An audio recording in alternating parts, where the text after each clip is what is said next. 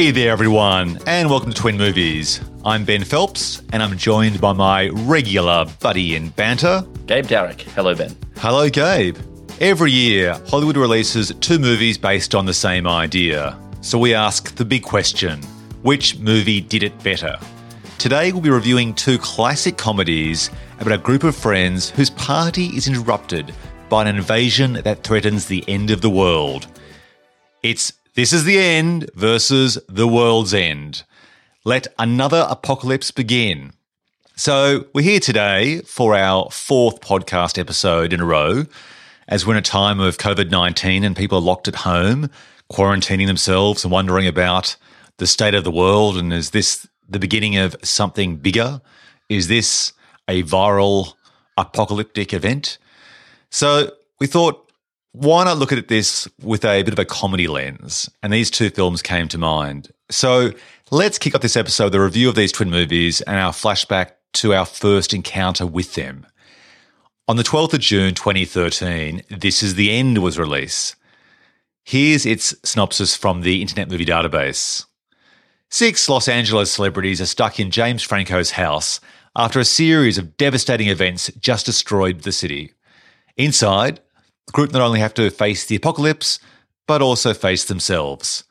So, Gabe, did you originally catch This Is the End when it was first released at the cinema?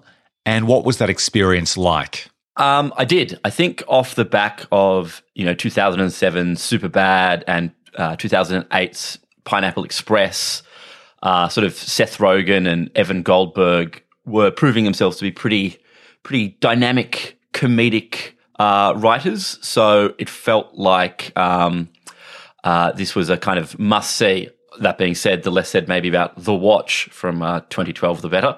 But um, yeah, I did see it at the movies, and um, I uh, I recall having a, a, a riotous time. Yeah, I caught it myself at the movies as well. Uh, I remember the post was pretty cool. It was a, a, photograph of all of the main actors all squashed together like they're in a telephone box or something against glass just kind of conveying the chaotic, congested nature of the film, particularly in the second half, once they're all basically locked and barricaded inside. And it had good reviews. And and I hadn't seen Pineapple Express, but I know that you're a huge fan of that film and that kind of comedy duo of James Franco and Seth Rogen. But I thought, yeah, why not check it out? It looks like fun. And the whole idea of being a meta type film where they're playing different versions of themselves exaggerated versions of their own personality, I thought would be quite fun as well. I've got to say though, not much, you know, stuck with me. And to watch it again this time in preparation for this podcast recording, I was surprised how little I remembered, which we'll get to in the review. So let's jump to The World's End. So later on the 23rd of August 2013, The World's End was released. Here's its synopsis from IMDb. Five friends who unite in an attempt to top their epic pub crawl from 20 years earlier unwittingly become humanity's only hope for survival. So, Gabe, talk me through when and how you first watched The World's End.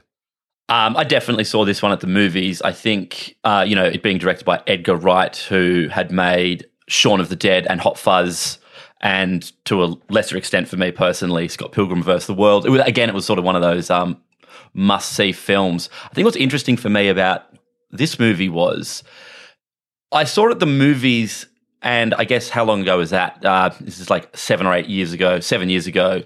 And I thought it was okay, but it's one of those movies that really clicked for me later when I rewatched it when I was older. Interesting. Okay, let's get to that in our review because I do think that whole idea of re- revisiting your school friends and your past and so on is particularly relevant to this film. Like it's a nostalgic film and it's a comment on obsessing over nostalgia and not moving forward. For me, I saw this film as well at the cinema. I loved Hot Fuzz that preceded this film in 2007, and I loved Shaun of the Dead in 2004. At this stage, I don't think I knew that these films were being referred to as the Cornetto trilogy. It's a term that came about, I think, when they'd finished Hot Fuzz, and there was a joke about Cornettos, the ice cream, appearing in the first two films. And The World's End, you have this brief scene where this Cornetto ice cream wrapper just sort of flaps past uh, one of the characters' faces. I think that's Nick Park or Nick Frost. And I didn't appreciate at the time, but I also think that term became more ubiquitous after the fact when the films looked back upon as a trilogy quite nostalgically, particularly by the kind of comic geek nerds, which I say in a loving way, the ones that visit Comic-Con. That's when that became more common. So I saw it at the cinema. I didn't really enjoy it, to be honest, even though I loved the previous two films. And I'll get to this in the review, but it didn't improve much for me watching it uh, so many years later. Interesting. Yeah. So let's just perhaps start with a bit of a shallow dive into the British and Hollywood history as to how we got here. As always, two films based on the same concept released in the same year. Let's start with This is the End. Now, normally I jump in and give a quick uh, description as to how we got here and how this film arrived at the same time.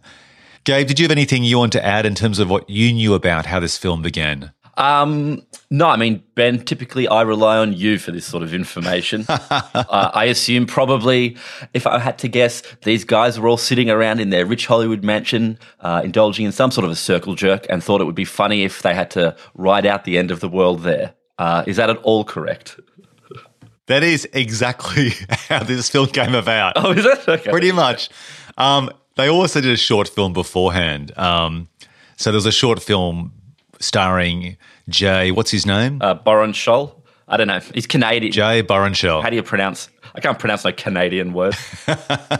Baruchel. Jay Mooseman. Baruchel. Uh, no, apparently this film was actually inspired by a short film called Jay and Seth versus the Apocalypse, which was created by Seth Rogen, Evan Goldberg, the director of This Is the End, and, and a third guy who doesn't really appear in any way beyond that short film called Jason Stone. Uh, he has an EP credit. Oh, well, that's just because basically he that's was in. his, uh, that's his gift. Yeah, right. Because he was basically involved at the very start.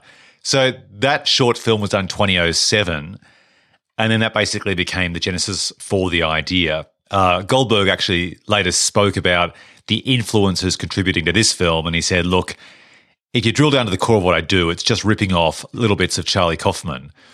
That's sort of like his inspiration, and they also like the idea of them just playing absurd versions of themselves in an extraordinary event. But otherwise, everything you said, which is basically a group of very funny people just riffing, probably stoned, maybe not, and that was the idea for the film. I, I to the- described it. I described it as a circle jerk, Ben. I didn't say riff. I said circle jerk. Uh, the World's End. Um, so, as I mentioned before, this is the third film featuring Nick Frost, uh, directed and written by Edgar Wright and co written by Simon Pegg. They've made the previous two films. And what defined this trilogy, the Cornetto trilogy, is that they had, I guess, what you call grounded personal stories set in a genre. So, we had a zombie comedy, Shaun of the Dead. We had a Michael Bay Hollywood action pastiche with Hot Fuzz. And this film was basically taking the end of the world situation, but very much it's a story about friendship. And they talked about how they come up with the idea first as to what is the the personal story, and then set it within a genre after that. Um, I think too, it, I couldn't find any notes this effect, but you can't help but wonder too that being the third film in a trilogy, and these characters just getting older in life, it does feel like the sort of film that someone would write and make and star in as you move further and further from your teen years, where you yourself find yourself looking back nostalgically and wondering, maybe I shouldn't be. Maybe I need to keep moving forward. Uh, I should actually mention, Ben, that we're recording this episode today on Edgar Wright's 46th birthday. Uh, of course, people listening to it won't be listening to it on his birthday, so that probably doesn't matter for shit. But um, there you go. There's a piece of trivia. Mate, it's early in the morning, and if I had a big pint of lager, we could toast virtually Edgar Wright through the uh, the interwebs. But as it is, I'll just toast my little uh, coffee here.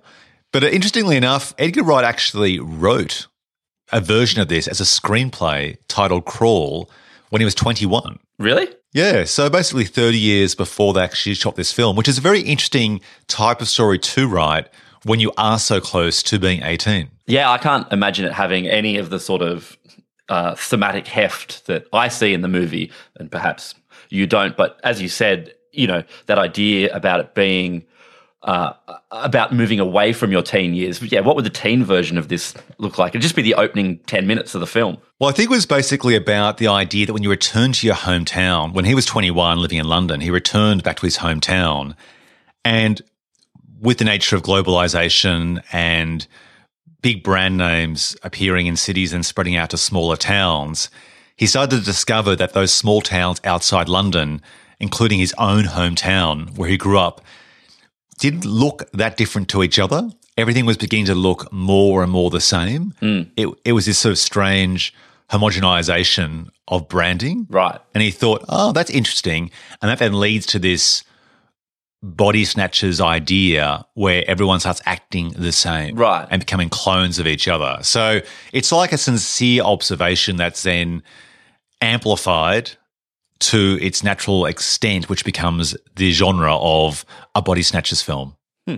Interesting, interesting. And the homogeneity part of it is quite fun, but I think it took, you know, those preceding 20 years to to add the rest. Yeah, that's right. So as it turns out, looking back on the history of both those films, they both appeared to have started independently without any connection to each other and again, it's just another case of Hollywood filmmaking serendipity.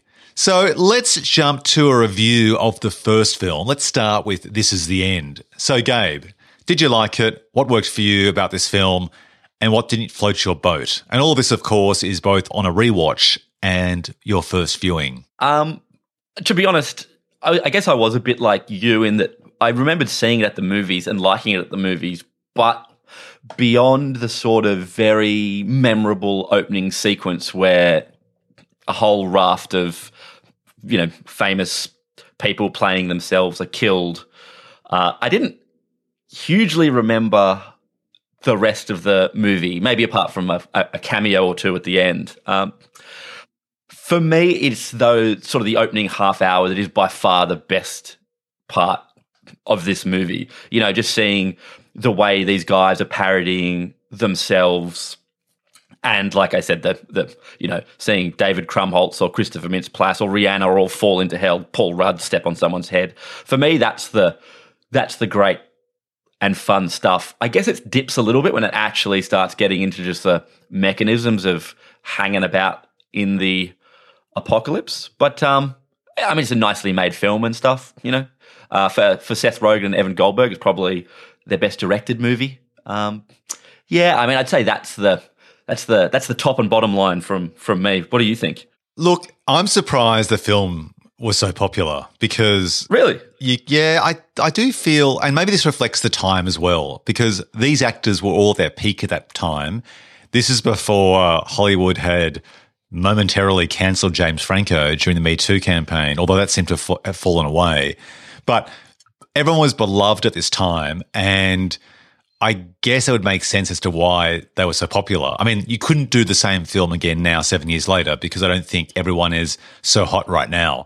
Are you saying are you saying uh, Christopher Mintz-Plasse and David Krumholtz wouldn't be invited to the sort of party that Rihanna is at? exactly. And you should actually remind our listeners as to who those guys are. Um, Christopher Mintz-Plasse was um, uh, what's his character's name in Superbad? Fuck, McLovin. McLovin and David Krumholtz. Uh, I don't, yeah, The, the brother in numbers? Yeah, Not yeah. the guy who was a Northern Exposure, who's the older brother cop. He's the prodigy. it's really mean, but he's like Oscar Isaac's afterbirth or something like that. He's like, Oh, shots Oscar- fired. Shots fired. Oh man, sorry, Krumholtz.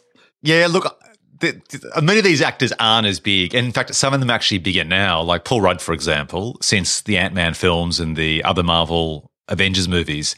His star has risen even further. And as always, he looks exactly the same. He hasn't aged in 20 years. Like Paul Rudd remains like a vampire esque figure who just looks incredible being 50 now. But I don't know. I just, these films feel smug to me. When someone plays themselves, even if they play an ugly version of themselves, I do find it hard to watch. Now, let me say this James Franco, apparently in the making, was actually quite happy to vilify himself. He was quite happy to, I guess, really characterize himself as this fictionalized version in a negative way, which I guess takes a lot of courage and you know just general confidence in yourself. So that's to be respected. I love what Jonah Hill's doing. I think he is hilarious.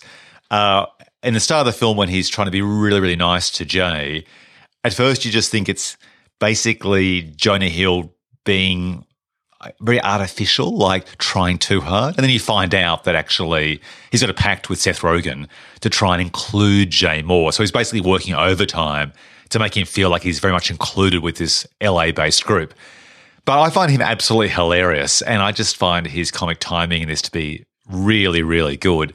Um, it's Craig Robinson that just had me in stitches. So, as I'm speaking right now, I guess I'm speaking much more enthusiastically about this film. But whenever Craig Robinson opened his mouth, uh, I was in stitches. I just love his delivery. I just love the way that he, he could read the phone book to me, to be honest, and I'd be laughing. I think I like him as much as you like Danny McBride. Is that fair to say? I, I haven't even mentioned Danny McBride. Uh, why do you just assume I like the most repellent asshole character?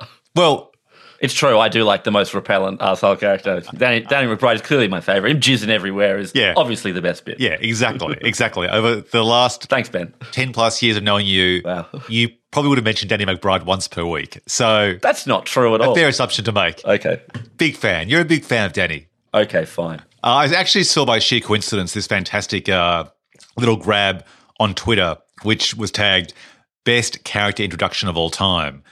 And it was just pure coincidence that we're doing this podcast afterwards.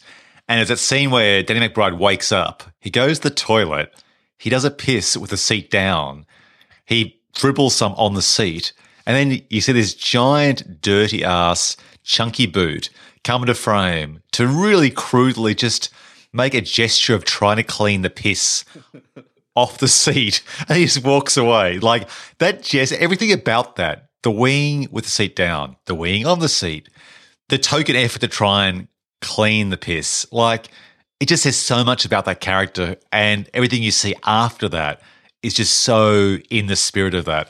Um, I think it's really good. So I really like like I like him a lot. So look, I am speaking more enthusiastically about it. I did enjoy it as a bit of comedic escapism during this COVID 19 situation. I do, I got a bit bored towards the end, to be honest. Like, I, yeah, I do feel like the first half an hour is strong, which is pre apocalypse. The first half an hour after that, so I guess the second half an hour of the film, is also great when they work out what the hell's going on and people have been killed off and so on as the world splits in half. But the last hour or so is weaker. Yeah. Yep. And I can't recall as many comedic moments. No, and sometimes we joke about this, Ben, that I think nearly every movie uh, could probably just be 84 minutes long. But this is a movie that, if it was literally like 85 minutes long, would be so much stronger, I think. Like, I think it's what, uh, 100 and. How long is this movie? Uh, one hour and 45 minutes or something. Cut, cut 20 minutes out of it, and you, you, you it, will probably improve. Some might say you might lose a little bit of heart or something, but I don't know. I bet you could keep that in here and and still just have it ripping along. Yeah, I agree. I agree. I think it's because the stakes don't move as quickly towards the end. Like people are being killed off too infrequently. Uh, fortunately, Emma Watson reappears and adds a bit of vitality to the scenes when they're barricaded inside the house. But I think the stakes just aren't being amplified enough as we go on, and that's why that moves so slowly in that last third. But oddly for me, it's actually the plot stuff like the actual plot stuff that I find least interesting. Like, for instance, I love the uh, little weird diversionary like Pineapple Express 2 they film where Jonah Hill's playing like Woody Harrelson. Um, and it has absolutely nothing to do with plot. It's it's purely a goofy vignette, and I actually like that a lot more than some of the things about them having to get water or go next door or be chased by a demon beast. You know, I kind of don't give a shit about uh, them hiding out in a house while a big hound of hell breaks the house down. You know what I mean? Like, I like the goofiest shit, the side shit. I also like the personal stuff as well. Like, I really like the part where Jay is not part of this new friendship group. And we've all been there in that situation where you go and visit a friend interstate and they've got their own new friends now. And you try and be part of that new friendship network. But everyone has their contemporary in jokes and they really sincerely usually try to include you. But as time goes on, you find yourself incredibly becoming the third wheel. Gabe, any other final what works, what doesn't work for you before we move on to the world's end? Uh, I mean, look, not since Dr. Manhattan's giant blue dong in Watchmen have I enjoyed huge demonic cock as uh, Satan's uh, big old rod in this. That's hilarious. And Backstreet Boys at the end, that's pretty great. I'm not even a Backstreet Boys fan, but that feels like a, a real nice way to bring it home. All in all, I think I think this was fine. It's when we get to it, it definitely feels like a movie that dates itself, though. Um, and I totally hear what you're saying about the the smugness to the whole thing. It's interesting thinking about actors who've played themselves in things. James Franco, for instance, seems to have played has played himself in things more than he's played other characters. He turns up all the time in stuff as James Franco. At least they're willing to take the piss out of themselves here, but are they as great as, you know, Jean Claude Van Damme playing Jean Claude Van Damme in JCVD or Malkovich playing Malkovich and being John Malkovich or Peter Falk playing Peter Falk in Wings of Desire? Probably not. You see, being John Malkovich is one of my favorite films of all time. And I don't find that film smug in any way. I actually find it endearing. Oh, totally. And I love the performance that Malkovich gives. Everyone in This Is the End is in on the joke, and that's great. I guess the major trouble in having a film like this, too, when characters play themselves, when actors play themselves, is that the stakes aren't as high because you're being made aware that you're in a fictional story. Whereas other films you can watch and just let yourself go and you believe the person playing the character. I mean, obviously, being a comedy, this makes it easier just to kind of go with it. And so the joke is, as you're watching it, that they are playing themselves. But it's, I guess that's why you do the apocalypse, right? Because it's just so absurd. It's like the absolute extreme version of high stakes. But yeah, look, I don't really have much to say about this film. I mean, not I'm not being overcritical of it. It's just that it's a film to me that doesn't have a lot of interesting themes or plot twists or huge comedic moments that I want to really talk about. Yeah, yeah. I mean, I'm not, and that's not saying it's a bad film. It's just a, a, film that I don't feel I will go back and watch this again at some stage in the next two or three years. Yeah. I can see myself not watching this ever again and be quite happy even though it's actually an okay film. Yeah, it, it feels inherently disposable next to something like Superbad, which um, you know uh, Evan Goldberg and Seth Rogen made, which feels mu- uh, wrote. They didn't direct, but wrote, which feels much much more kind of thematically rich and interesting and rewatchable. Totally. All right, let's then jump to our review of The World's End. So. Uh, Switching lanes, Gabe, what did you like and what grinded your gears? Um, well, I, I think I'll leave the grind gearing for you, Ben, because I'm really interested to, to hear about that from you. Like I said uh, in the intro, this wasn't really a film that connected with me the first time I watched it. Uh, seven years ago, I was probably 29, still in my 20s, still feeling like, uh, you know, had a, a, a huge circle of friends, still friends with friends from high school. Uh, that feeling that the you got the whole world ahead of you. Now rewatching it, you know, in my uh, mid to late thirties, I, I, feel like I, I, connected with it uh, a lot more, particularly in those ideas around being nostalgic for your own youth. Um, in Trainspotting 2, I think there's a line where Sick Boy tells Renton he's a tourist in his own youth. And it's kind of that idea. I think as I get older and you look back, it's sort of a dangerous idea to, you know, marinate in the past too much. And the character of Gary King, you know, an alcoholic who goes back to his um, hometown, sort of spoke to me in that way. Not necessarily the alcoholism part, so, as we have joked, Ben, I do like a beer here and there, and there is a certain uh, uh, chunk of movies I remember fondly of watching while pissed. But the the the things that this movie speak to feel like they speak to me so much more now. Um, Of course, Edgar Wright's filmmaking is fantastic, and we almost don't need to even talk about how great his the way he makes his films are. It's sort of a given. I mean, if you go to YouTube, there's probably about fourteen thousand videos about like how Edgar Wright mastered visual comedy, or where Edgar Wright puts the camera, or how he cuts his scenes, and it's even. And I'm sure Ben, even if you, there's parts of this movie you don't like, you would agree that he's a really incredible filmmaker. 100%. Edgar Wright is a phenomenal creator. Um, what he does really well is that he's obviously learnt the styles of various directors and writers, I should say, but he's probably most well known for his visual style, so behind the camera, opposed to being on the page. And he's obviously studied it, he's copied it, he's learned from it. When he has copied it, he's copied it in original stories, but he's also then copied it and made it very overt what he's doing, like it's the homage. Like Hot Fuzz, for example, has is edited in a way which is and shot straight out of a Michael Bay film. He knows it, the audience knows it, the characters on screen know it who love the film Bad Boys. And he does it so well on a very minimal budget, I should say, as well. And he knows when to then deviate. He knows when to then take elements of it and mix them together and then create his own aesthetic.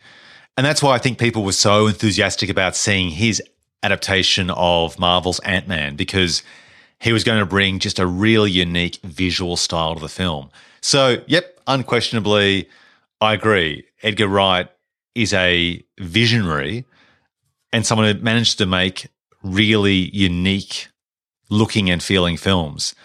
Interestingly, I don't find this film one of the more interesting of his filmography. Um, the fight scenes are well done, but I, for some reason it just didn't connect with me. Maybe that's because the story didn't connect with me. So let's jump to that, the story itself. Can I ask you, are you someone who tends to look back nostalgically at events in history? And are they of school days or another chunk of time, like when you first started making movies just after school? Is there a window of time where there's a danger you look back too fondly on rather than sort of being present? Uh, yeah, I guess so. Like, I'm fortunate enough that um, I'm still friends with the core group of friends I was friends with in high school, for instance. Uh, in fact, not just high school, all through school. You know, so I've known them for almost 30 years. And, you know, we made short films together, for instance, and things like that when we were in our teens and we hung out in our 20s. And, you know, you do that thing where you, you drift apart and come back together. So that's certainly something, I guess, that, yeah, uh, speaks to speaks to my experience. Yeah, I myself uh, don't have fond memories of school. I went to a private boys' school, and I was creative at school. And this particular school, like, was very much sports orientated. It was all about rugby. So if you did arts, you're kind of like seen as being, you know, sort of just an outsider, just by definition of doing something artistic. So my brother, for example, who's also artistic, he left, went to a different school, and he thrived accordingly. And his artistic career just took off uh, after school as a result. Whereas I felt really just straitjacketed in in terms of being able to express myself creatively. So I don't look at school nostalgically at all. Like I couldn't wait to get out of there, and I left Australia, went overseas to work in the UK for a year. Like within a couple of weeks of finishing school, I would just want to get out of Canberra, get out of Australia, and just meet different people and go to the other side of the world to find other people that were similarly minded. And that was awesome and a great experience. So I don't look back nostalgically then. I do look nostalgically back at a time I've talked about in this podcast, which is when I was managing a cinema whilst at uni. And I just discovered film studies at uni. And so, so I'm at uni watching how to deconstruct films. So basically, watch a film on the screen and break it down. And then I'm watching films in the job I have as a cinema manager at the time. So I'd go into a shift, then watch, say, a movie like Being John Malkovich afterwards. This is back in the late 90s. And then I'd, on the weekend, um, just fool around with a video camera with friends to make films. So it was deconstructing, watching, and constructing. So I have a tendency to look back on those glory days because my job was fun and easy. I was studying it and it was fun, easy, meeting cool other people who, you know, were talking about films that they loved, uh, American indie films. And that was the time when indie cinema was huge. So I've got the tendency to look back more than I should at times like that. But it's not about, I guess, uh, like this experience in this film, which is about like one big boozy trip or being the jock at school. It's probably a few years after that.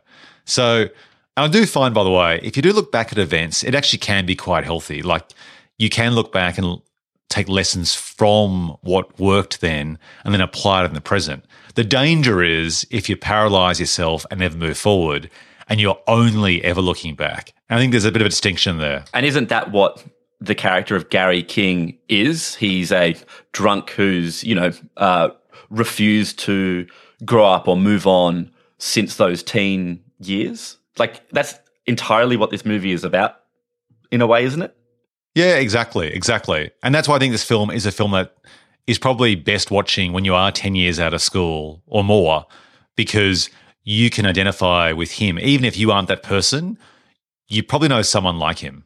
Yeah. Yeah, it's interesting actually while you were um, talking, I was thinking Stephen King does that um, rose colored nostalgia. You know, uh, uh, you never had a group of friends like you had when you were, you know, 12 years old. I'll never forget that summer of 1973 um, or whatever it is in Stand By Me, you know.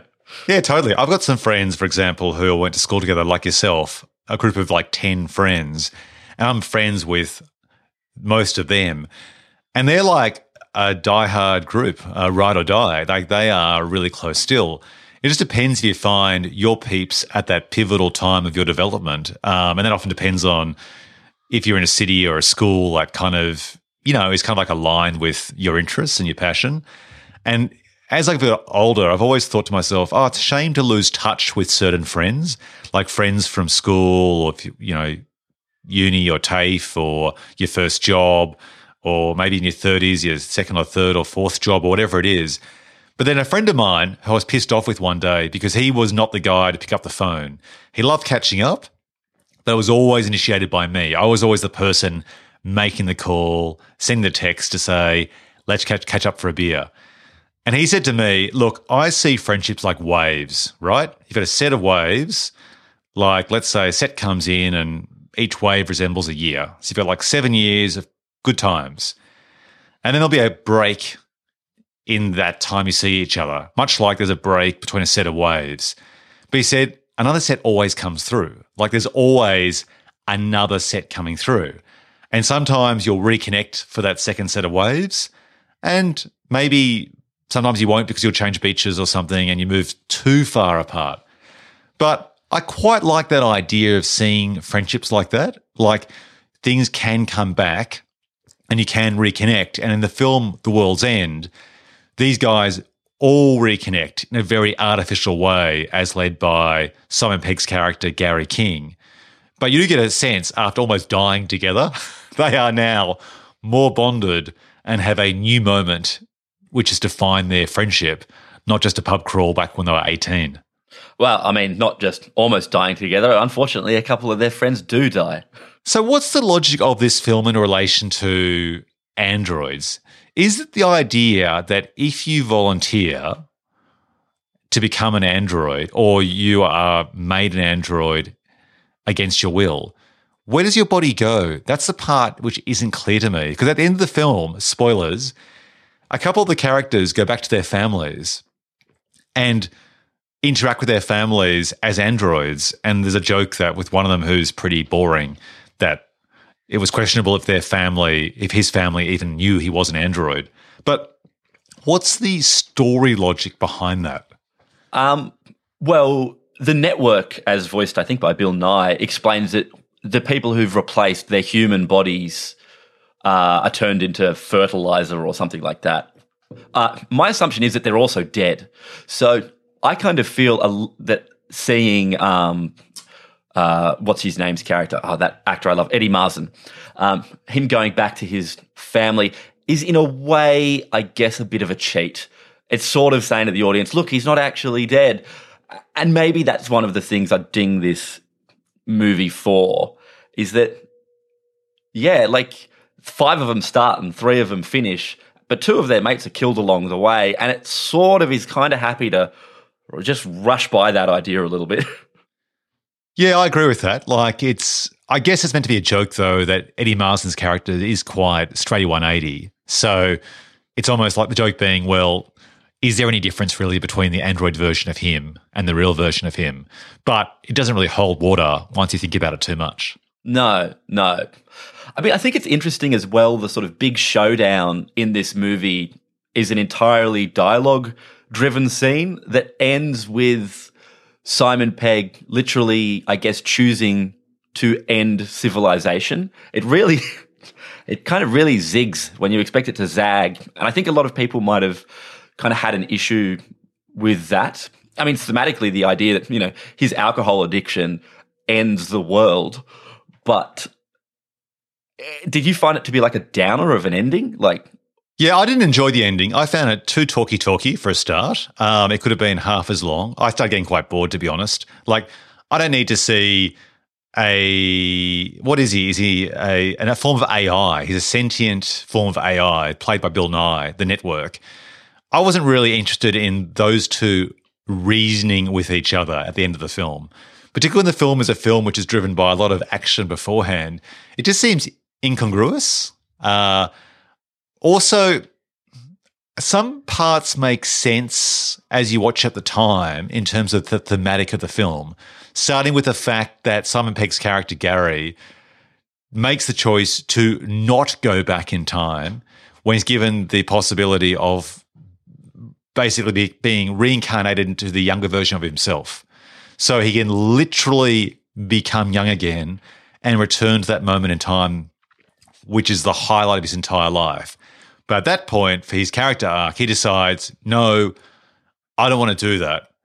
But he doesn't actually really do it because he's accepted that he can't live in the past. He kind of does it by saying there can only be one Gary King, which is more about his ego, which is a bit of a confused decision to make. I think I think they're trying to say that he's accepted that he shouldn't live in the past, but the words coming out of his mouth don't quite fit with that motivation. And then the film kind of like then just sort of stumbles across the line after that. Yeah, that that's that's true. I mean, there is something kind of. I mean, on a thematic level, like I said, is it is it fundamentally his addiction that ends the world is interesting, but he does he does ruin the world because they believe it's a basic human right to be a fuck up. Um, surely there's a middle ground. like, yeah, that's right. Yeah, it's, it's an extreme interpretation. Yeah, yeah.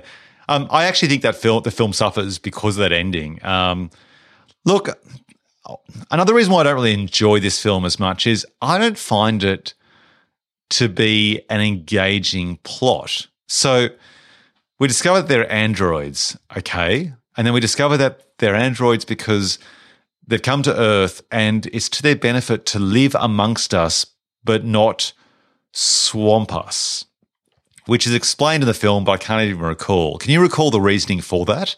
That's the sweet spot, apparently. Is that right? Uh, yeah, although they've actually taken over every single person in the town except for, uh, I think, three people. So it's it's not a clear cut as motivation as a film like uh, Invasion of the Body Snatchers, which is uh, phenomenally good, particularly the 1978 Philip Kaufman one. But, you know, that's really clear. The body snatchers want to body snatch everybody, right? See, that just makes it easier to understand. Like the fact that there are a few people who haven't been body snatched in this film, and there's a reason for that, doesn't make sense. And then what happens at the end of the film is that when Gary is reasoning, negotiating, arguing with Network, he actually draws this to his attention that clearly this balance isn't happening because only three people in the town haven't been converted to androids. I don't really want to hear about the logic of the screenplay being discussed at the climax of the film.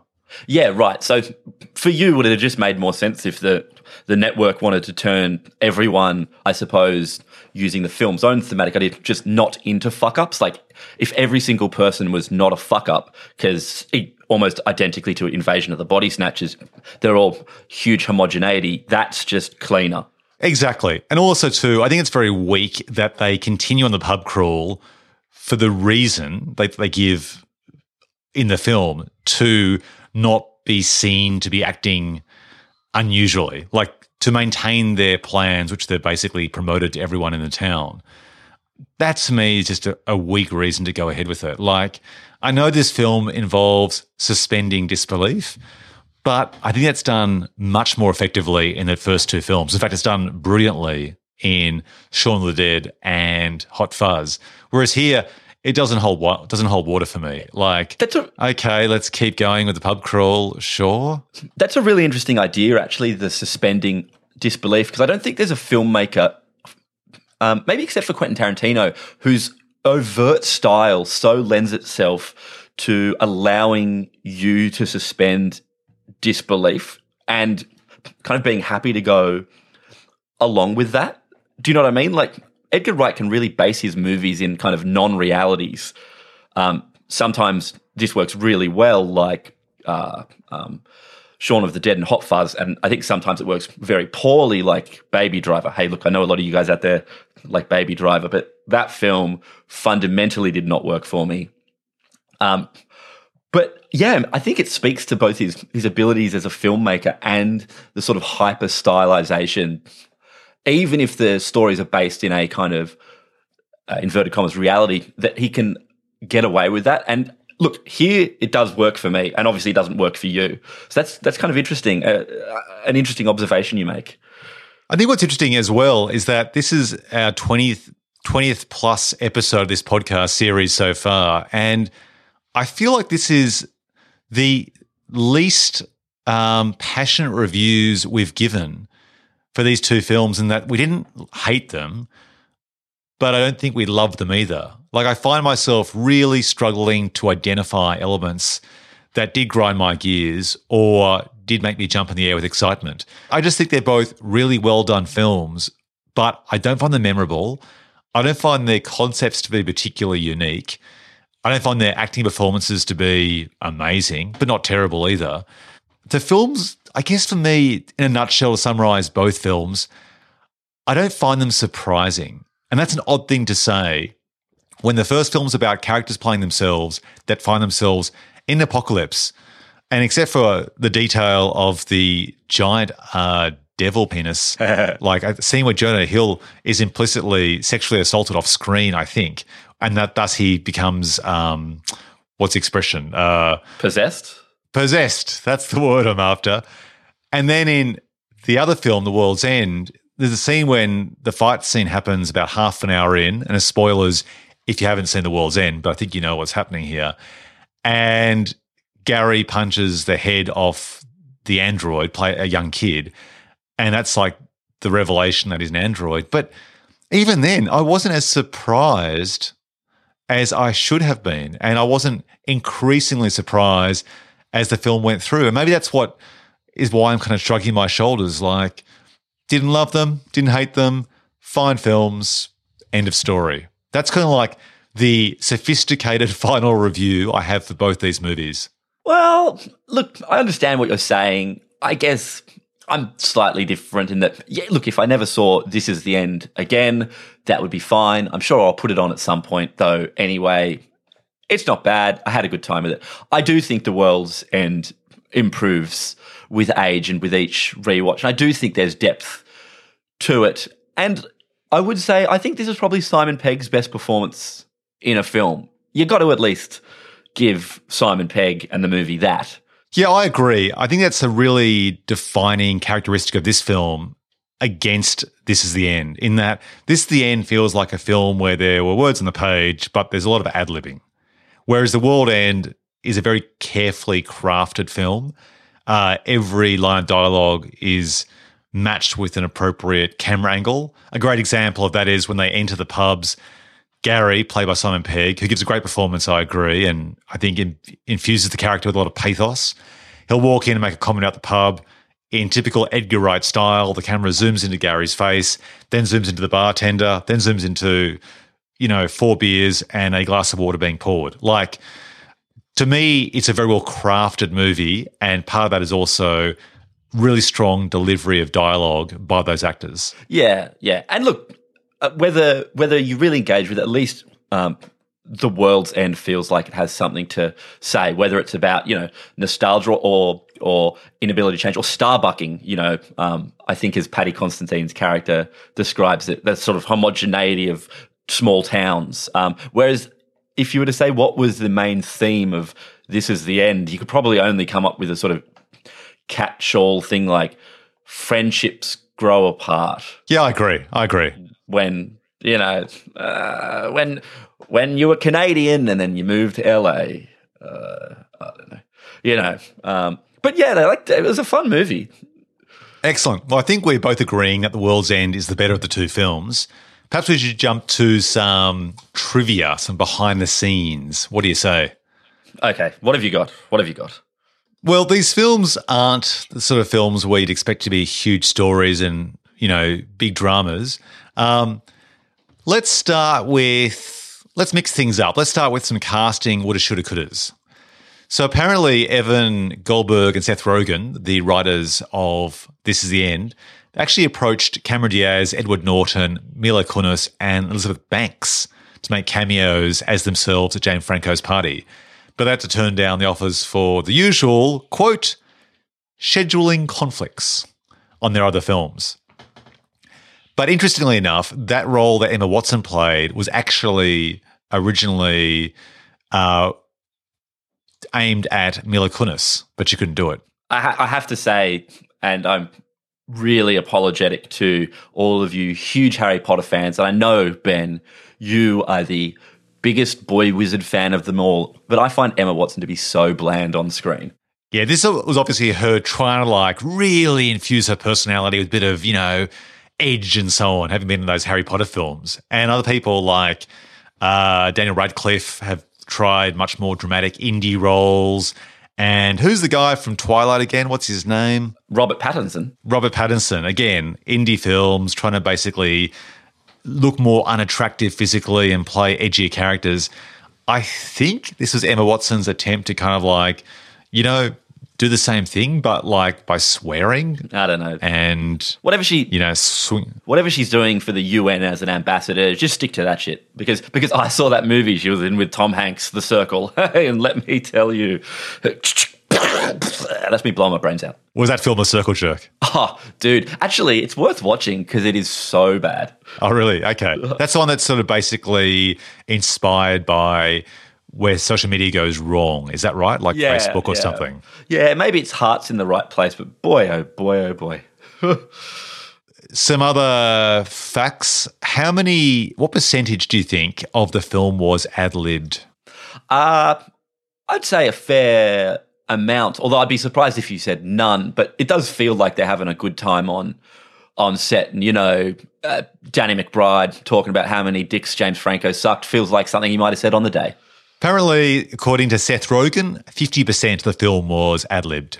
Yeah, right. Yeah, that makes sense. Ah, oh, imagine uh, the hashtag release the four and a half hour cut of this. uh, not surprisingly, a lot of actors took um, pay cuts to be in the film, which makes sense, of course. I'm pretty sure the film would have had a healthy computer generated effects budget. I mean, there's a lot of CG happening. And it's pretty well done, too. Like, you'd think for a comedy, they could have just thought, you know what? We can get away with about 90% and save a lot of money because it's a comedy and like look at the films by Robert Rodriguez, right? Like, you know, people just go with it. But I actually think the the textures uh, and the sense of presence of the demons is really really good for a film made in 2013. Yeah, and it's interesting when you think about it. Actually, most of this movie is just set in one house. So, yeah, apart from a couple of, you know, when they go to the store at the end, it's nearly entirely just set within that James Franco's mansion house. So I'm not, I'm not, surprised they got some bang for their buck and had enough uh, big shots to put in a trailer to make it seem like it's huge in scope. Totally. All right, let's uh, jump to the other one. The World's End. the other so, one. The other the, one. The other one. Uh, t- 2012's film The Watch about a group of guys being invaded by aliens, written by Seth Rogen and Evan Goldberg. Wait, what? We're not doing that film. Shit, never mind.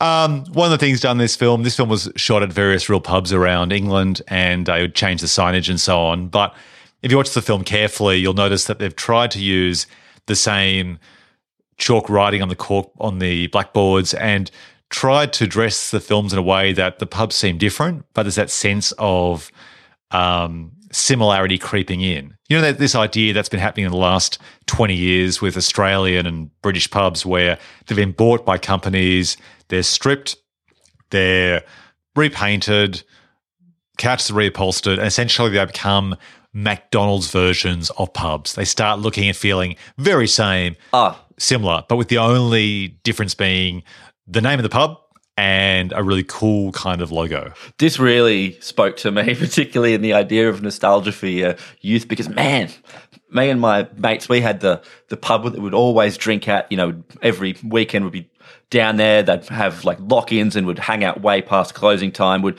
order things that were off menu. That we knew the managers' names, we knew the bartenders' names, they knew our names, and then you know.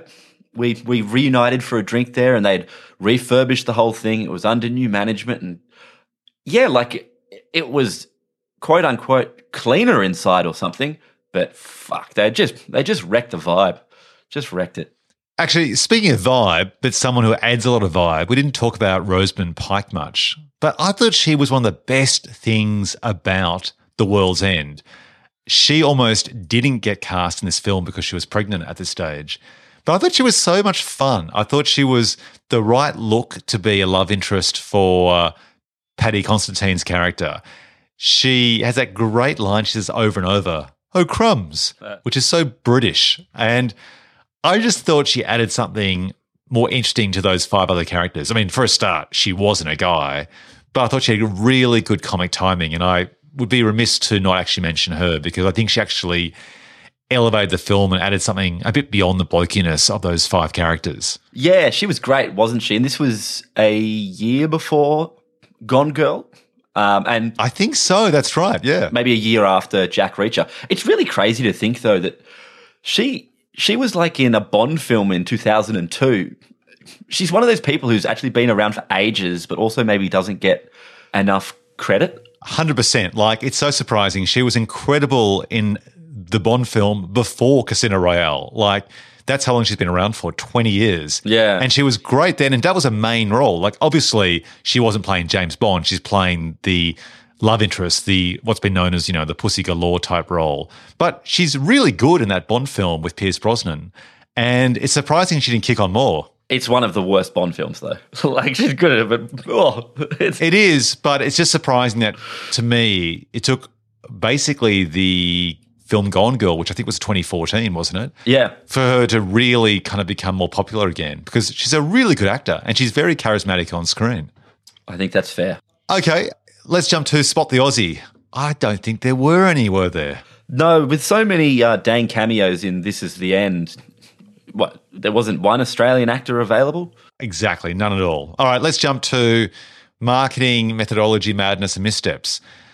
I don't think there was much. This wasn't like the film The Interview from 2014, Oh yeah, where North Korea threatened war against the US based on Seth Rogen's film a year later. To me, I don't think there was anything of controversy when these films came out or when they were made. I will jump ahead to the title, though. There was an issue with the title. This is the End was originally going to be titled This is the End of the World. Uh, I mentioned before it was based on the short film uh, Seth and Jay Meet the Apocalypse or something like that. But when Simon Pegg, who knew Seth Rogen, found out there was a very similar film being made, he basically called up Seth Rogen and said, Can you please change the title of your film, even though you're coming out a couple months ahead of us? Because The World's End is actually the name of the pub in our film. So it's essential that we can't change the title, otherwise, we lose the meaning of the pub. And so, based on that, Seth Rogen changed it to just This is the End. Oh, that's very that's very nice, isn't it? It is because I actually think This is the End isn't as good of a title, which we'll get to, because I don't think it conveys what the film's about. And I think This is the End of the World is just more memorable because it's an expression you actually might say. This is the End is half of a sentence. And for me, I keep having to think twice what this film is called. This is the end. What do you? What else, what else do you think it's called? Ah, Like, what do you think? To end, the the the end of the world. Right. Okay. Well, if Ben accidentally calls it the end of the world, he's referring to this is the end and not the world's end. Exactly. Exactly. Okay. All right. Let's jump ahead. Let's go to the box office. Which movie was the box office champ? So have a guess, Gabe. Starting with "This Is the End." My guess would be this is the end. Surely this was a, a big hit. It was, and I was actually surprised how big it was.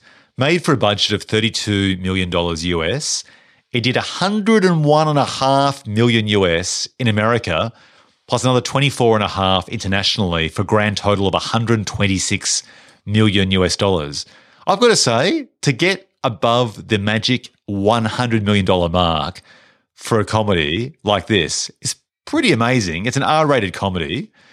And I don't think this film's as accessible as other R rated comedies. So I was actually quite surprised. So But- it made coin. But but but it did 100 million in the US, but only 26 million dollars not in the US, Another 24 and a half internationally. which is sort of the opposite sometimes of what you see.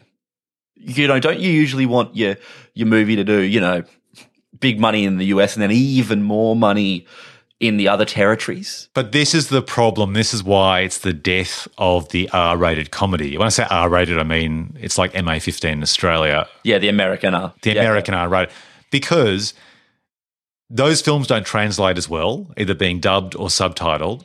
That's why films like a Marvel film can be made and then open in China, where there's minimal dialogue, lots of eye candy on screen, you know, CG monsters, big explosions, basically a roller coaster of a movie. Those types of films can essentially transcend language barriers. And that's why many comedy writers, like I'm thinking of, for example, Todd Phillips, he actually has said that in our, this is his quote, by the way, not my quote, so don't shoot the messenger. But he's actually said that in this woke culture, you can't make an R rated film because A, it won't sell overseas anymore. And that's where you get most of your money. Like increasingly, you get the minority of your, you know, overall revenue from the US. And secondly, in a quote woke culture unquote uh, people are too easily offended and r-rated films are often offensive in terms of coarse language sexual references um, i don't know you might say prejudice but in a sophisticated way sometimes um, again quote so that's that doesn't surprise me that it only made 26 million dollars internationally and probably speaks to the problem and that's why no one's making r-rated comedies anymore Yeah, it's a great shame. I love comedies. I work in comedy, and that thing that it doesn't travel um, uh, uh, always makes me kind of sad. Uh, Todd Phillips seems like a bit of a tool, though. like broadly, uh, I know those weren't your words. We ain't shooting the messenger, and just to even it out, Todd Phillips of the paging Doctor F A star star star star T. That's the height of comedy. Todd Phillips. Well, he was actually raked over the coals by a lot of directors and comedians after that comment because they thought, don't be silly. It's not just about that at all. Like, it's not about you can't make R rated comedies anymore. Rather, you just should make good comedies, whatever rating they are, but good comedies always rise to the surface. I think the reality is, is it's halfway in between. It's harder to travel those films overseas. And so studios are less likely to invest in them, but also a good film usually rises to the surface. Yeah, that's right. I mean, Beverly Hills Cop still made almost six hundred million dollars adjusted for inflation worldwide, or you know, fuck, even um, Mrs. Doubtfire, you know, they almost made five hundred million dollars worldwide. So, yeah, I think I think there's probably a, a middle ground. But you are right; it's probably easier to make a buck off a giant robot than Robin Williams in drag. R.I.P. All right, let's jump to the box office of The World's End. So it was made for a budget of 20 million US dollars. Didn't do so well. It made 26 million domestically, and that's referring to the US box office, plus another 20 internationally for a grand total of $46 million.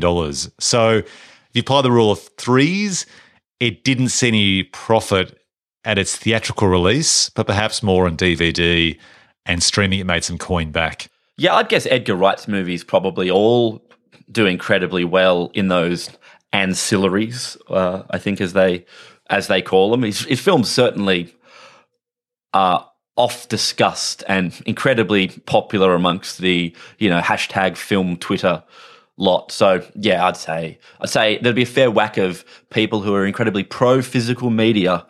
Uh, preparing for a time post the network shutdown that would own this on Blu-ray. Totally, totally. I feel like his films just are designed to be rewatched over and over, and they are very noisy in a good way on social media. All right, let's jump to the Rotten Tomatoes scores. Have a guess. Which one do you think came out on top with the critics on the tomato meter?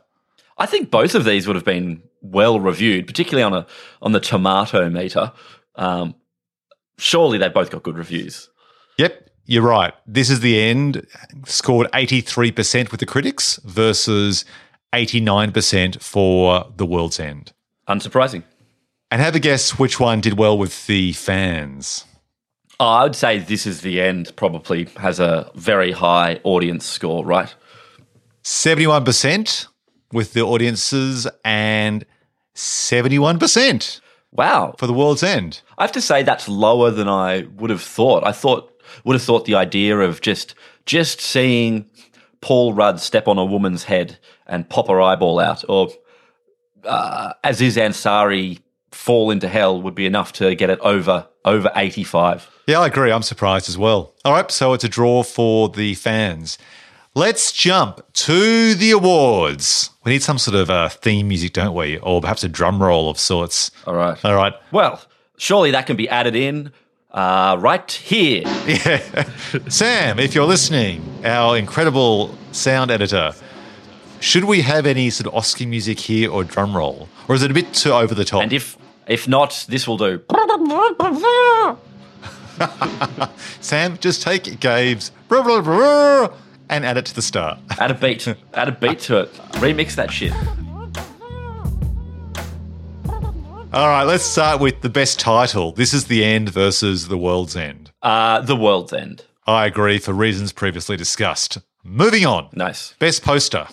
Now, I haven't mentioned this to podcast listeners already, but every single week on social media when I share the release of these episodes, but also if you use certain apps besides the Apple Podcast app, I actually create a dedicated poster which includes both posters from that episode where you'll see this is the end, then the words versus, and then the world's end poster. So if you have one of those podcasts app now and you have a look the information as you're listening to this, you can actually see the posters we're talking about as we describe them.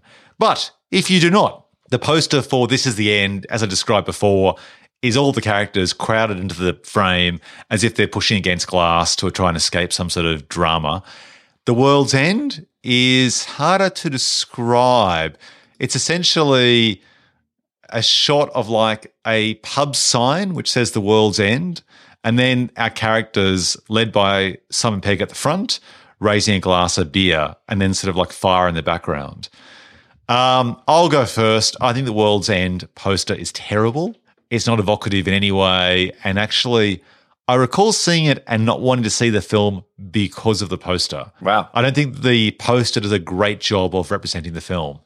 Whereas this is the end as a poster which does something really smart. It basically conveys panic and worry and congestion, which is exactly what happens after the first half an hour of the film.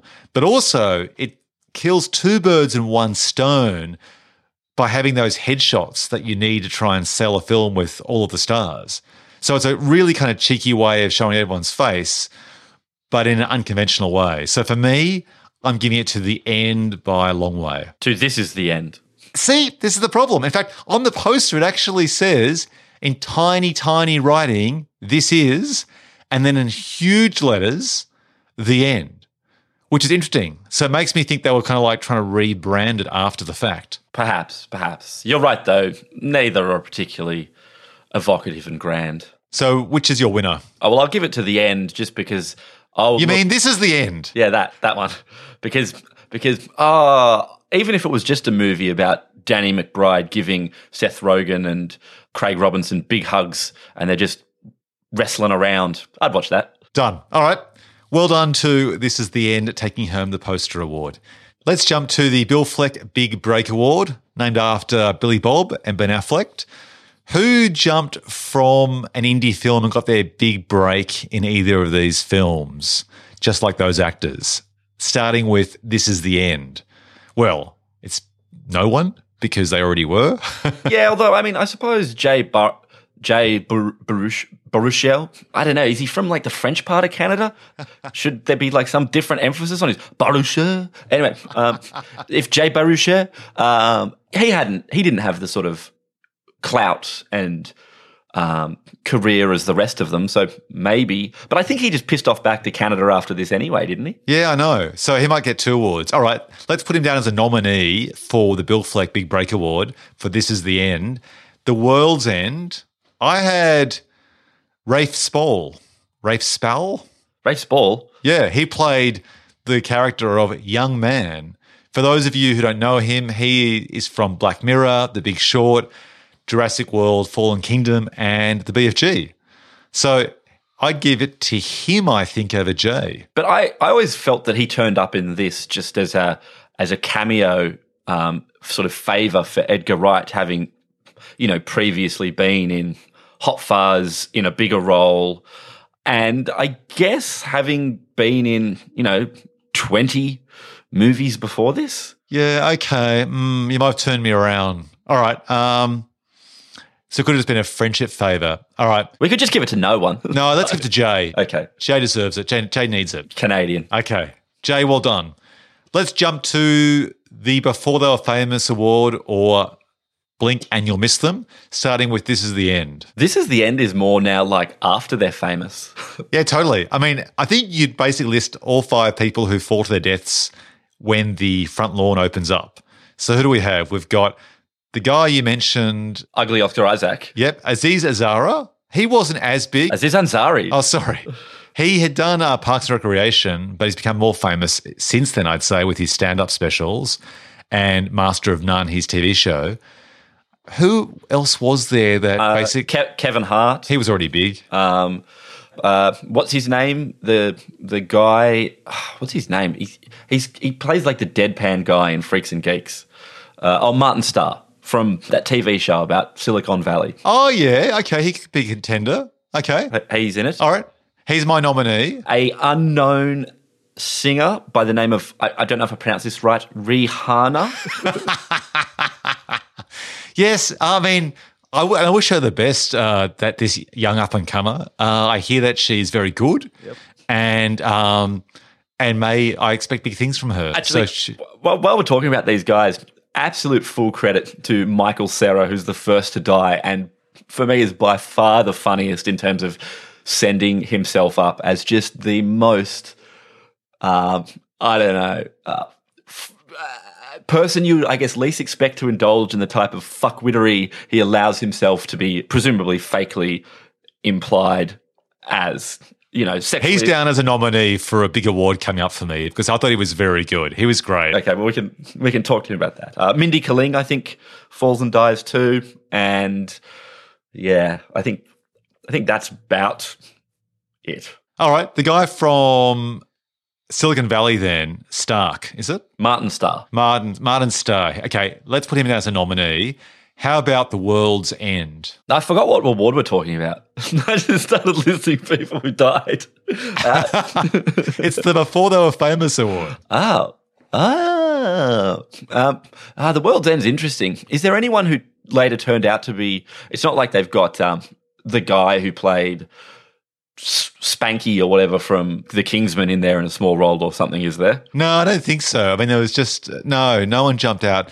I don't think any of those kids kicked on to be any, anyone famous. As last time we had Liam Hemsworth appearing in the film Knowing, uh, you know, for about like one line. So I don't think we had anyone there.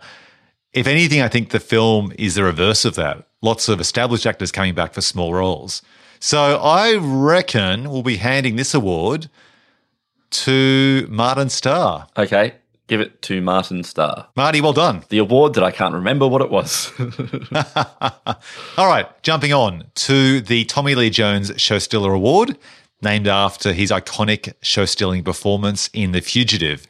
So, who stole the show despite being in a small or poorly written role? uh, is this the one you want to give to Michael Cera? Well, no, I'm saving that for the Nick Cage Award coming up. Oh, okay. Well, I would have nominated Michael Cera here if we don't want to give. Uh, Actually, you know what? You get two awards. I think Michael Cera is fantastic. I agree. I mean, that scene when he's getting, I think he's getting basically a blowjob, but also some anal action in the bathroom. Analingus. Yeah, analingus, and someone walks in on him. He just stands there, just deadpanning. He's got a He is absolutely hilarious. he's got a juice box.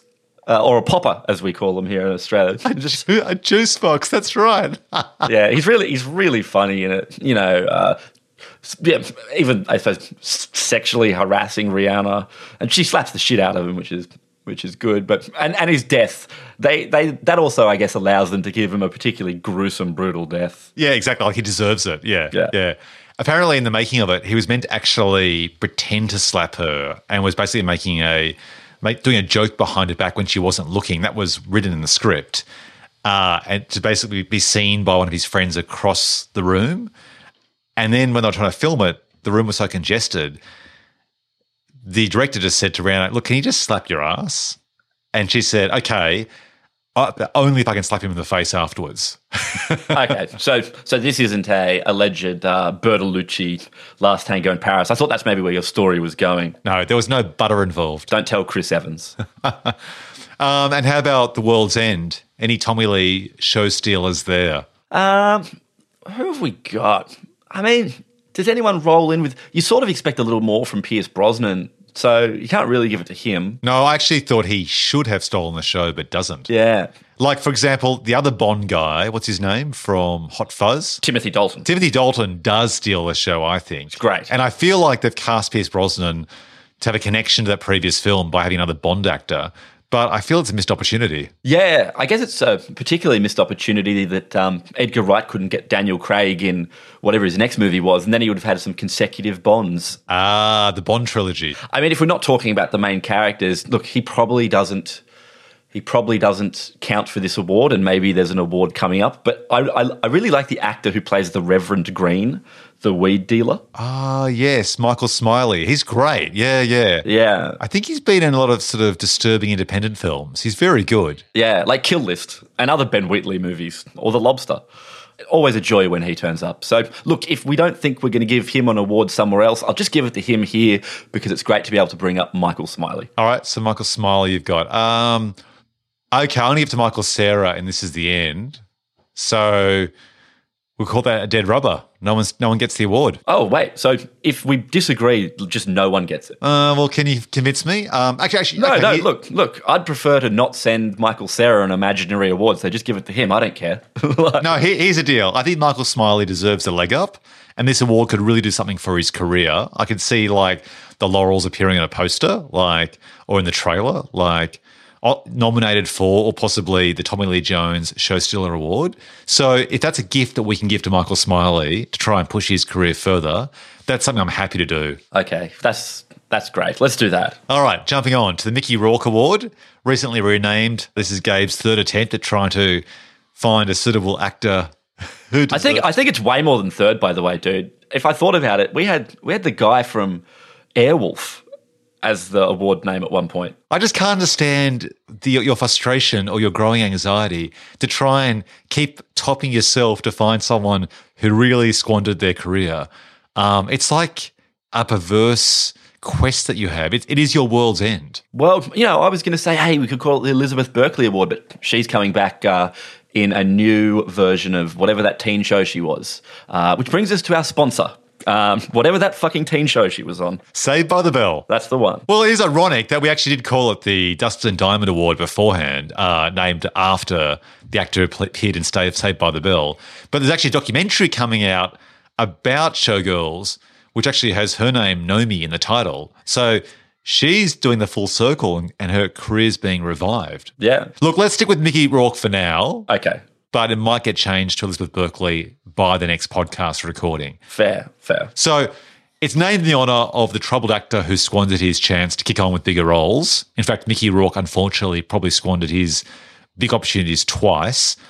Who didn't make the most of their opportunities after appearing in these films, starting with This Is the End? Well, I mean, I guess the obvious winner of this is Franco, who found himself in a whole bunch of hot water after uh, a, a number of allegations came out about the way he had treated young actresses. So, I mean, does that count? Yeah, I suppose so. I mean, those guys were already established, though, so it's not like they didn't make the most of their opportunities. I think No, but isn't that truly not making the most of your opportunities? You have a international, all-powerful movie star, and you piss it away by trying to, you know, uh, uh, abuse the position of power you hold at your acting school. Yeah, okay. All right, let's put him down as the nominee. How about The World's End?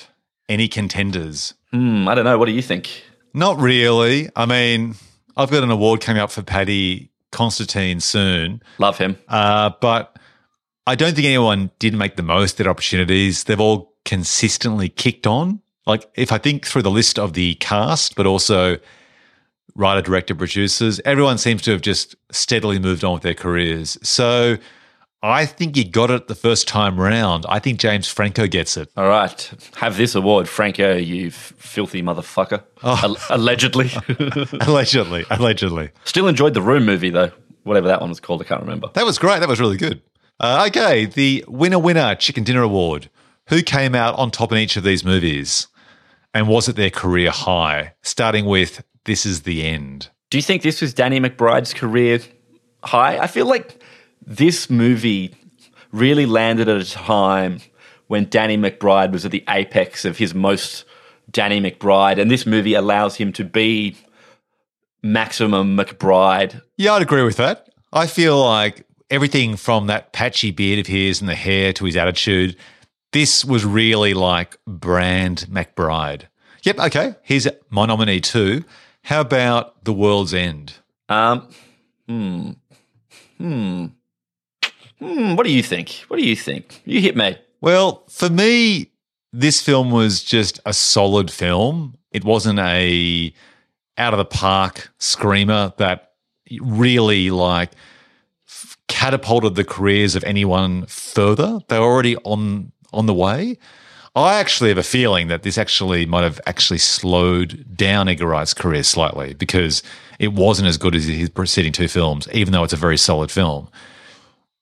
Yeah, I'm going to lean towards McBride. Mm, the the writer of the writer of Halloween 2018 and its forthcoming two sequels, Danny McBride. Done. The Best Dialogue Award. Were there any particular quotes that you liked about either of these films that jump out? I I think both, particularly this is the end, has a lot of very funny, quotable lines in it. Although some of which are a little bit blue. Uh, your mama's pussy was the canvas. Your dad's dick was the paintbrush. Boom, you're the art. I love how Jay responds to. Yes, thanks, thanks, James Franco. Thanks, James Franco. Um, dear God, it's me, Jonah Hill from Moneyball. like, uh, James Franco didn't suck any dick last night. Now I know you're all tripping. uh, I mean, a lot of the memorable lines are about uh, whether Franco, in inverted commas, sucks some dick. So you know, it, it does really speak to a type of comedy that was popular at the time, I guess, as we say these lines out loud. Um, there are a lot of funny lines too. There's this really inappropriate bit where they're talking about their fears for the safety of Emma Watson, oh yeah, and she's inside, and they're talking about they're worried that she will think that they will rape her. They use that word over and over and over, but they're not going to do that, and they're saying that they don't, they would never do that, but they don't want her to think that there being that many of them, that might be a possibility. And that whole beat where she then walks out and all she hears them discussing sexual assault and comes out panicking like shit is really well done because it's, it's just a fantastic uh, escalating situation which gets out of control. How about the other one, The World's End? the other one. yeah. Um, See, there was nothing that really grabbed my fancy. Um, there was one line where Gary says, Get back in your rocket and fuck off back to Legoland, you cunts. I mean, you know, funny because they use the word cunts, I suppose. That's a funny word. I mean, it's also a funny word, particularly in Australia and the UK. But judging by this film's international box office, Americans really don't find it that funny. No, What's wrong with you, you cunts? for the American listeners, the C word's used in Australia much more affectionately. It still is considered to be a really strong word and stronger than the F bomb, but people actually use it affectionately, like Gabe did just then. And I don't think that would translate as well to the American audience. Yeah, that's right. Sick cunt is almost the highest form of praise you can give someone. Yeah, exactly. So, any lines, mate? Grab your fancy? Uh, I mean, certainly not. Uh, I I think it's a very well written movie, but perhaps it's not as um, quotable uh, as this is the end. I mean, oh fuck off, you big lamp. Uh, that's good, but you know, um, I haven't had a drink for sixteen years, Gary. You must be thirsty then. Uh, that's good, but you know, so yeah, I agree. Yeah, all right. So, I think the winner clearly has to be This is the End. Indeed. All right, the Nicolas Cage Award for chewing the scenery, starting with This Is the End. I'm giving this one to Michael Cera. I just think he's hilarious. He's taking the piss out of himself. He's going big, but it works. Yep, hundred percent. Give it to him. We don't even need to discuss it in relation to the world's end. Done. Michael, your award is waiting. And when international flights and couriers return to their normal routine, it'll be in your letterbox very soon. The Taking a Paycheck Award, which speaks for itself. Look, I think if anything, people in This Is the End didn't take their paycheck and did it for fun. I guess you'd say that they took a metaphorical paycheck by being in a film as a favor, in a sense, like Rihanna. But I don't think you can put anyone down that film for taking a paycheck. For The World's End, I think as well, I mean, they probably also took a pay cut, like, for example, Pierce Brosnan. I don't think he was paid lots of coin to star in that film. So I've got a feeling that we can't really hand out this award to anyone. Yeah, it's not like Liam Neeson turning up in Battleship or you know something like that, where you're just like he's he's just cashing in. You know, Al Pacino in anything from the last ten years. So I agree. I, it feels like with both of these movies, everyone wants to be there. All right, so the award's cancelled. Moving on. The Stephen Tobolowsky Award, uh, aka Hey, it's that guy, named after the iconic actor from Groundhog Day. Gabe, which actor triggered Hey, it's that guy when he or she appeared on screen? Well, this is the end. Is a successive series of Hey, it's that guy. Um, oh, look, Jason Segel, Segal, Siegel. He's standing in the back. It's that guy. So I don't know. I mean, take your pick from that movie. I mean, Channing Tatum turning up at the end. I know Channing Tatum is very famous, but it is a classic. Oh shit! It's Channing Tatum as Danny McBride's sex gimp. it's a very funny moment. and he, the way he speaks with a very high pitched voice to be very um, passive is just Yeah, yeah. hilarious. I, I love him. it's very good. Yeah. the World's End. I had Eddie Marsan, who some know from Miami Vice, but traditionally plays a British actor. We've he he certainly, I think from memory, already has at least one. Hey, it's that guy award on his shelf from us. Okay. Any other nominees in that case? Uh, it's cool when David Bradley turns up. Who's he? David Bradley is an actor who you might recognize as. Uh, he was in Game of Thrones as Walder Frey. He was in The Strain playing an old guy that actor from how, to John Hurt was gonna. Oh, yeah, yeah, yeah. He's in shit tons of stuff, and he's in Harry Potter as some old guy. I haven't really seen the Harry Potter movies, so I don't really know. You know, he's he's one of those old guys, wasn't he? He wasn't Doctor Who. No, he's in that Doctor Who TV movie. Anyway, look, if you looked up his head on the internet, you'd be like, "Oh yeah, David Bradley. I recognize that guy." Okay. All right. Let's uh, let's go with him. David, your award is waiting for you. Jumping on to the which award's next? Oh, of course. It's the Delroy Lindo Award for great actors who aren't cast often enough. So, starting with this as the end.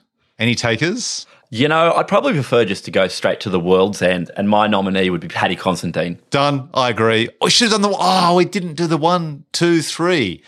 We would have had the same actor for that one as well. All right. Never mind. Yeah, but it's probably more fun for the next time we do that. We have a different actor because you know Paddy Considine is so great, and also if you haven't seen it, he's a good director. Check out his movie Dead Man Shoes. And Tyrannosaurus, I think, as well. Tyrannosaur. Yeah, is that the one? Yeah, it's like every English actor at some stage has to make some sort of autobiographical movie about the horrors of alcoholism but they're just done. You know, Tim Roth with the War Zone, or um, Gary Oldman with what was the name of Gary Oldman's alcoholic father movie? Nil by mouth. Nil by mouth, and they probably all have Ray Winstone in them. It's just it's just a thing they have to do. it's a, a rite of passage. Ray Winstone's not in Tyrannosaur. I think um, uh, what's his name plays the the the drunk in that Peter Mullan. But but but yeah, great director, Paddy Considine. Moving on then to the Memphis Raines Award, named after the absurdly named character played by Nicolas Cage from Gone in 60 Seconds. Gabe, which character steals the cake for the most ludicrous name? Well, we've already made a bunch of jokes about it. It's Jay Baruchel. Playing himself. And who's our nominee for The World's End? They've all got kind of funny names in this, but none of them are actually that out there. You know, Stephen Prince or Oliver Chamberlain, Reverend Green, you know, Gary King. I mean, they're not ridic- They're not nearly as ridiculous as Christopher Mintz Plasse. so basically, the winners are going to be the real life actors who play themselves in This Is the End. That's right. Excellent. All right, done. All right, moving on to the Memento Award for moments you completely forgot about until you rewatch these movies. I'll start with This Is the End. I hadn't remembered the part where we see a side profile of a giant devil dick just about as as Jonah Hill is sleeping, um, about to be assaulted. Um, that was a memory I must have buried very deep down inside. Um, yeah, that's fair. I think I think I did that. That was one of the the things that had indelibly stuck with me. Look, I'm going to throw it out there. Love cock in movies. Uh, movies should just have more dick. Uh, uh, equal opportunity probably should have more more more nudity generally. I'm not just saying just for the men, from the women too. It's always funny. I love comedic nudity, so I had always sort of remembered remembered that bit. And it's this is not a movie with just one instance of devil dick. As we talked about, there's huge Satan cock uh, in the in the final sequence too. These guys know that giant throbbing red lava cock is never not funny. and how about the world's end? Um, yeah, I mean, there's a whole bunch of little things. I've, I've forgotten Pierce Brosnan was in the movie. That's weird. Me too. yeah, completely forgot he was there. In fact, I almost feel that he should that should actually be the winner because to not actually remember that James Bond himself starred in the film is a big omission. So I'm giving it to the world's end. Yeah, they even do that thing where he's kind of only really in one scene later, but they put him in the opening sequence almost to be like, look, Pierce Brosnan will be in this movie and you're like, ah, oh, Pierce Brosnan will be in this movie, and then yeah, he just turns up as like a, you know, in the pub, sort of like a librarian or something. Missed opportunity. All right, The World's End takes home the Memento Award. All right, we're almost at the end here. The last award is the Die Hard Award. Did any of these films in the vein of Die Hard inspire a legacy of clones? Have we had many apocalyptic comedies since then? I don't think so. No, and as I joked earlier, it was kind of funny to to sort of connect. Oh, Seth Rogen and Evan Goldberg actually wrote a look. It's not the same, but a movie about an alien invasion in a small American town called Neighborhood Watch or The Watch that came out one year before The World's End. So, I think people have been making apocalyptic world-ending movies in all shapes and sizes and forms Comedy ones, less so, but I don't think either of these movies are hugely uh, original in the most basic form. Well, that brings us to the Milking the Speed Cow Dry Award. Uh, if we're not going to remake a film based on the concept, hell, we're going to create a sequel. So, Speed took the uh, high stakes of a runaway bus in a crowded city and relocated to a sluggish cruise ship with or without coronavirus on board. So imagine this, Gabe. Let's say there's an opportunity to make a sequel to This Is the End or The World's End. And they're both classic comedies about a group of friends whose party is interrupted by an invasion that threatens the end of the world. Which film do we make a sequel to? And what's our pitch to make it? Well, interestingly, both movies end with the literal kind of end of the world. And it's something we've come up before. Do you do you tell a side story, perhaps the adventures of Paul Rudd trying to survive during the apocalypse of this is the end or do you pick up at the end of the story and follow you know simon pegg's character as he navigates the uh, post technology apocalyptic wasteland of the uk Well, what about if we did, say, a comedic version of the Book of Eli or The Road, right? Those films are set after the apocalypse. Films like Mad Max are set after the apocalypse. These two films, This is the End and The End of the World, sorry, This is the End and The World's End, confusing titles, are set during the apocalypse. So isn't the logical thing here is that we basically do maybe something like that film Paul, which is a road trip by the guys who did The World's End. We do it like a road trip comedy post apocalyptic film. Yeah, there's not a huge amount of post apocalyptic comedies, is there? I mean, Zombieland, I guess, is a post apocalyptic zombie comedy, but it does feel like a genre that hasn't been made. So perhaps this is a way to uh, make the pitch feel uh, original and fresh. So do we go with This Is the End, which made a lot more money, $126 million globally versus the 40 million from The World's End. This Is the End also has a lot of famous faces.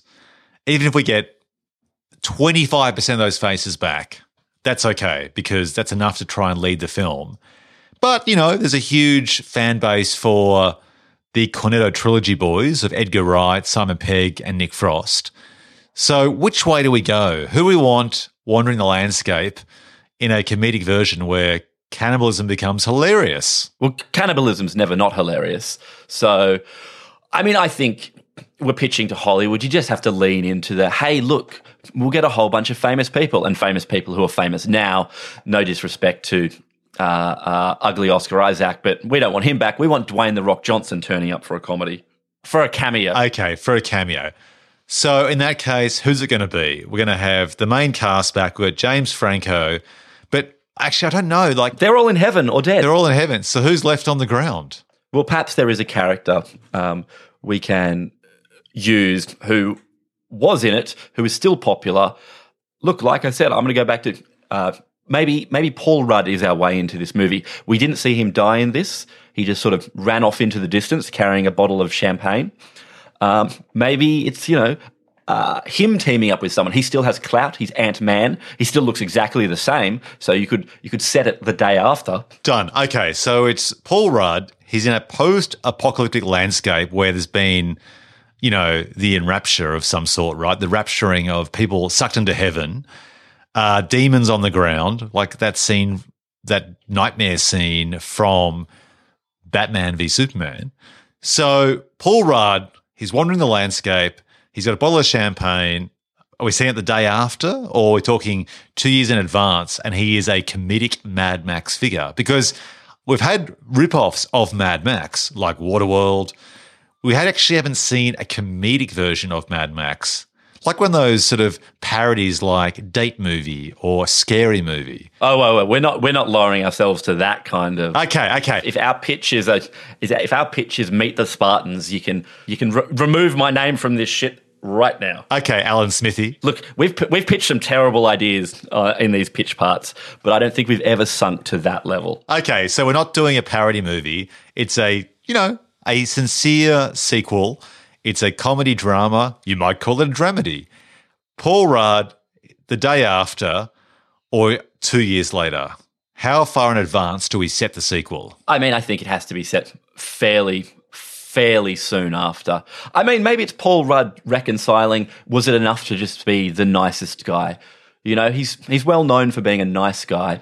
In the apocalypse, was it ever enough just to be the nicest guy? Could he have could have been even better? I don't know. So, do we copy and paste a pre existing plot like Book of Eli or Mad Max onto this?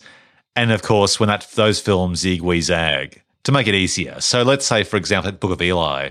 What if Paul Rudd is wandering the landscape two days later, dressed in the same clothes, looks amazing, he's 50, looks 30, and he ha- he's carrying the bottle of champagne, and he is carrying, like Denzel Washington in the Book of Eli, the world's last Bible. Paul Rudd is carrying, playing himself in the film, just in the spirit of the previous film.